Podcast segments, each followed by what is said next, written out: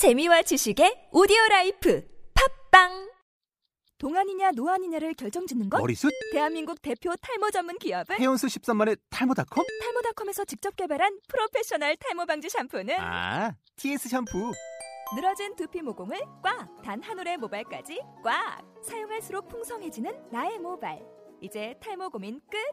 TS 샴푸.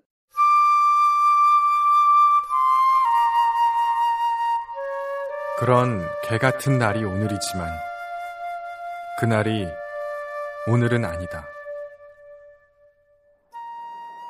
엄마가 점을 봤다.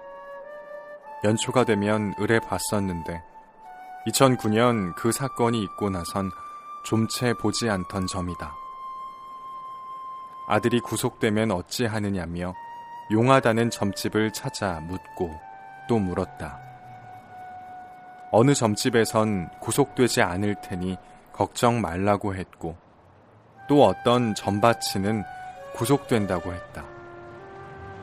결국 아들은 구속됐다. 그 뒤론 발길 끊었던 점집을 이번에 다시 찾았다. 쌍용차 정리해고 사건 대법원 선고를 앞둔 며칠 전 일이다. 결과를 말해주지 않아 몰랐는데 희망이 별로 없었나 보다. 수화기를 타고 넘어오는 목소리가 마른 나뭇가지처럼 바싹 말라 있었다. 지난 2014년 11월 13일 쌍용차 해고 노동자들은 정리해고 무효소송에서 지고 말았다. 대법원은 서울고법이 쌍용차 정리해고 무효를 판결했던 사건을 뒤집어 파기하고 서울고법으로 돌려보냈다. 6년의 시간 동안 쥐고 있던 희망이 물거품처럼 사라지는 데는 20초면 충분했다. 법정 공방이 사실상 일단락되는 순간이었다. 대법원은 6년 전 2009년 6월 8일에 벌어진 쌍용차 정리해고 사건이 긴박한 경영상의 필요성이 있다고 판단했다. 해고 회피 노력 또한 충분했다며 파기 환송했다. 회사의 유동성 위기 주장을 받아들였고 유형 자산 손상 차손도 과다 계상되었다고 판단한 서울 고법의 판결문을 뒤집었다. 3천 명에 가까운 대량의 정리해고 규모도 합리적이라고 했다.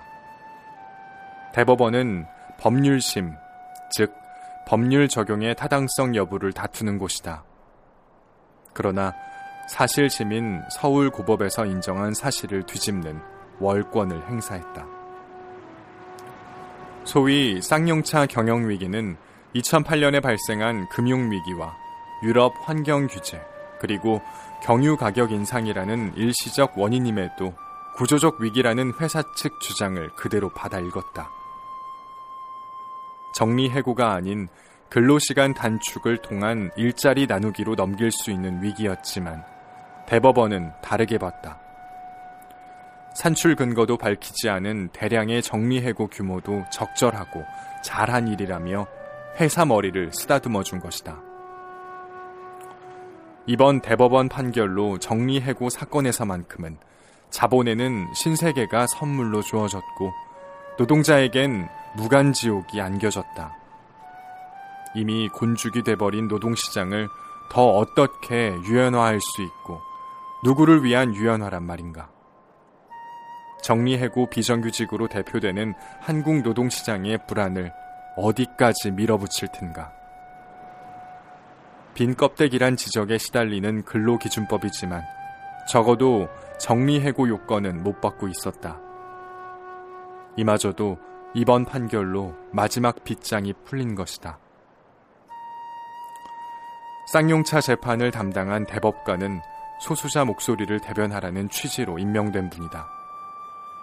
그 소수가 한 줌밖에 되지 않는 자본의 목소리로 돌아올 줄은 몰랐다. 오늘은 쌍용차 해고자들이 이러한 비참함과 만났지만 내일은 또 다른 선한 이들이 이 비극적인 참담함을 만날 수밖에 없을 것이다.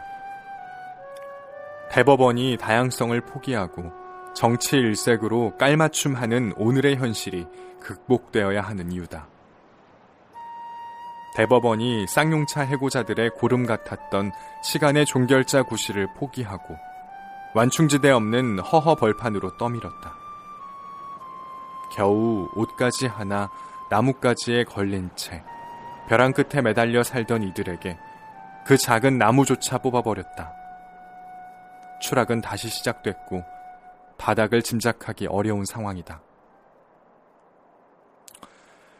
지친 마음에 포기하고 싶은 오늘이지만 자판이 흐리게 보이고 엄마를 붙들고 소리내어 울고 싶은 오늘이지만 비탄의 시간 속에 무릎 꺾이고 심장이 타들어가 주저앉고 싶은 오늘이지만 그런 개 같은 날이 오늘이지만 이대로 이 모진 시간이 사람들 기억에서 사가해질 수도 있겠다는 생각에 목구멍이 막히는 오늘이지만 우리가 돌아가야 하는 자리에 서 있지 못하는 한 그날이 오늘은 아니다.